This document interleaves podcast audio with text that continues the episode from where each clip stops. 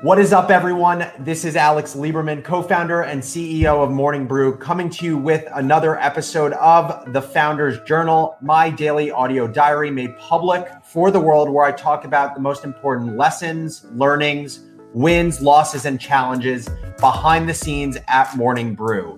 Today, we are talking about a super interesting topic, and that is the difference between signal and noise and how you become really good at differentiating between the two. Let's do it. So I'm going to start with uh, a quick uh, story. It was, uh, I think, Saturday or Sunday of this weekend, and I got a phone call. And, you know, at this point, I don't answer pretty much any calls that don't come from someone that I have saved on my contact list because I generally get somewhere between 15 and 20 calls a day to my phone that have a number that I don't know. But for whatever reason, I got this call. I saw it was a Connecticut number and I decided to answer. And when I answered it, it was a Morning Brew reader who was calling our Morning Brew Google phone number. What I realized I had forgotten is that when we established a Morning Brew Google phone number, my co founder Austin and I connected our phone numbers to this Google phone number. So any call that is made to uh, Morning Brew's Google phone number, we would get it on our phones. So I answered this call and it was a Morning Brew reader. And the Morning Brew reader introduced himself. He said, Hey, is this Morning Brew? I said, Yes, this is Morning Brew. And he said, uh, You know, I'm partaking in your jogger competition. And I shared Morning Brew with like six friends. And all six of them said they subscribed, yet they it hasn't registered that I earned the joggers. What's going on? I, you know, I proceeded to go through and explain to him how when you refer someone to Morning Brew, that it's a double opt-in. So it's not just you sending your link to them, but it's them put it going to your link, putting their email address in, getting a confirmation email, and double confirming it. The reason I tell this story is the thought that I had after was how many people go through the same experience? Like, is this a piece of information that actually is really important to take back to the growth team to say, is there a way we can better educate people that when you refer someone to our newsletter, it is double opt in and you can't just put in their email addresses for them?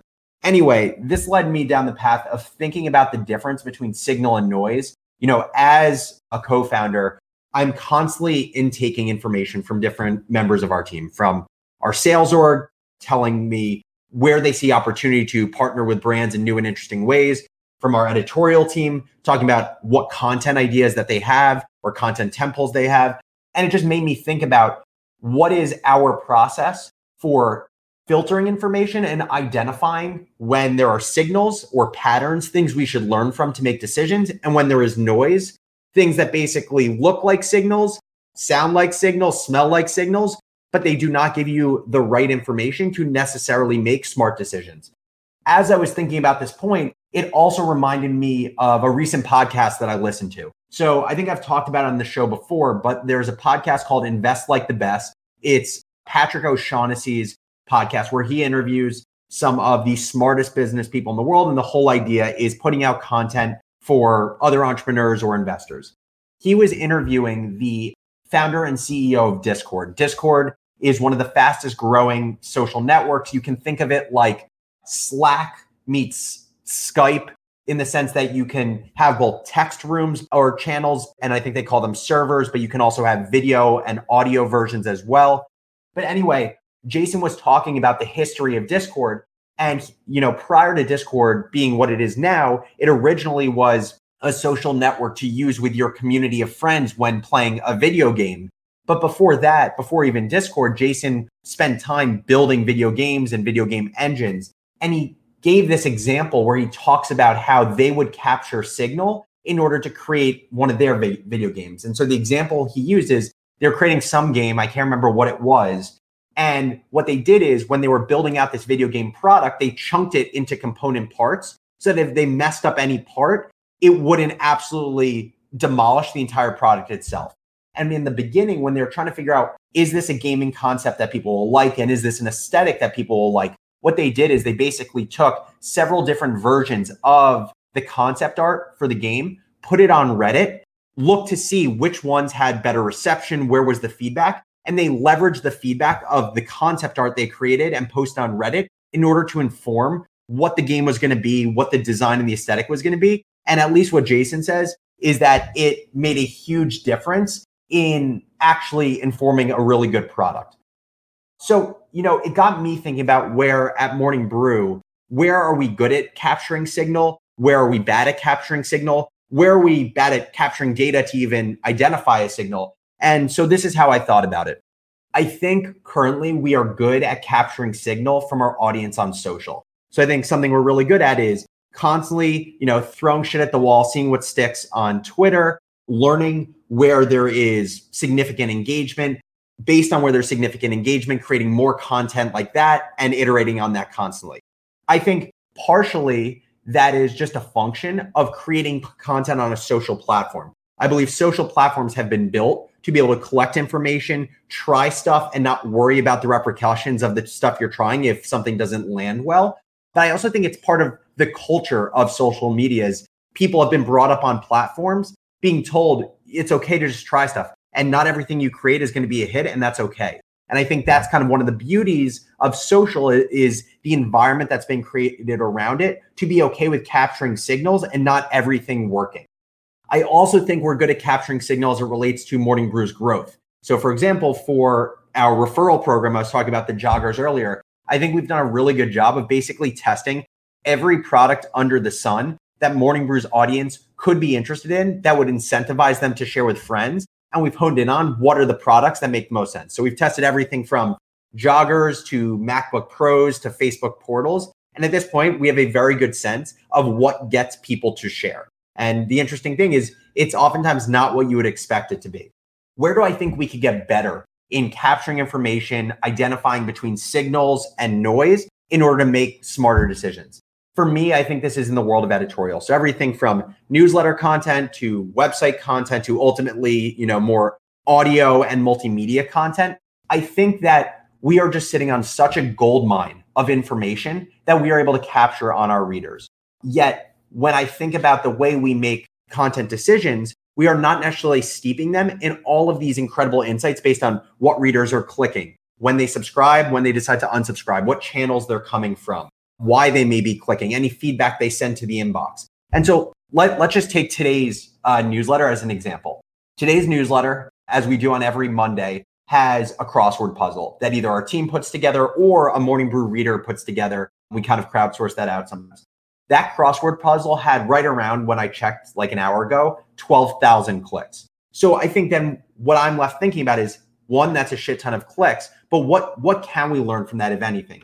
Is there a way to capture the excitement around trivia and games in the business media bucket better? Should we be gleaning anything from that? Or is it simply because you can interact with a crossword in a newsletter and it's static to be able to engage with it, you need to leave and so because you have to leave, it's naturally going to inflate the number of clicks.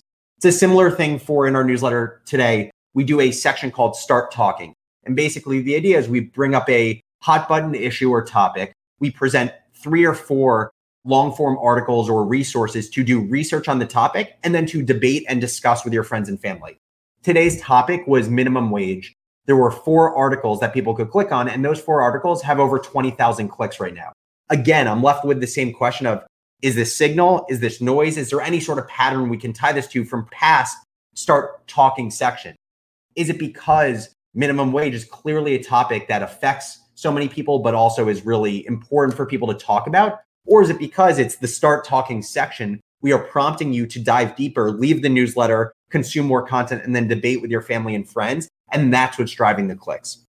So, you know, to bring this full circle, I think the most important thing to start with is what is the process for capturing the information that either ends up being signal or noise. And so I think within Morning Brew, that looks like everything from the emails we receive from our readers to the feedback calls when someone calls our Google phone number to capturing the clicks in our newsletters on a daily basis in a structured way that they can be looked at over a long period of time and not on a single issue basis.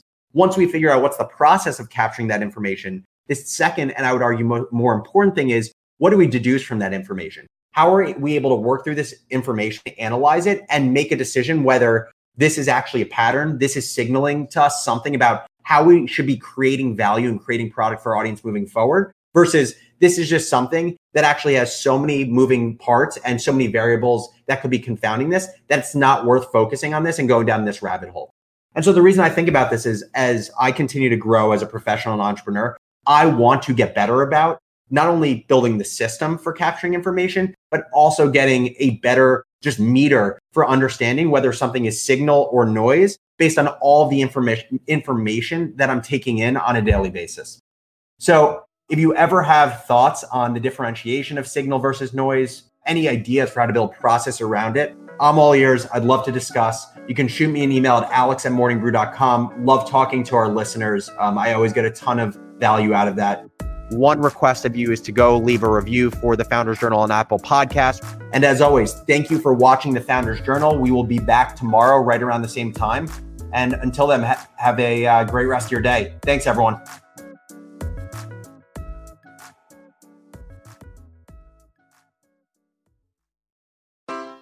Take your business further with the smart and flexible American Express Business Gold Card. It offers flexible spending capacity that adapts to your business.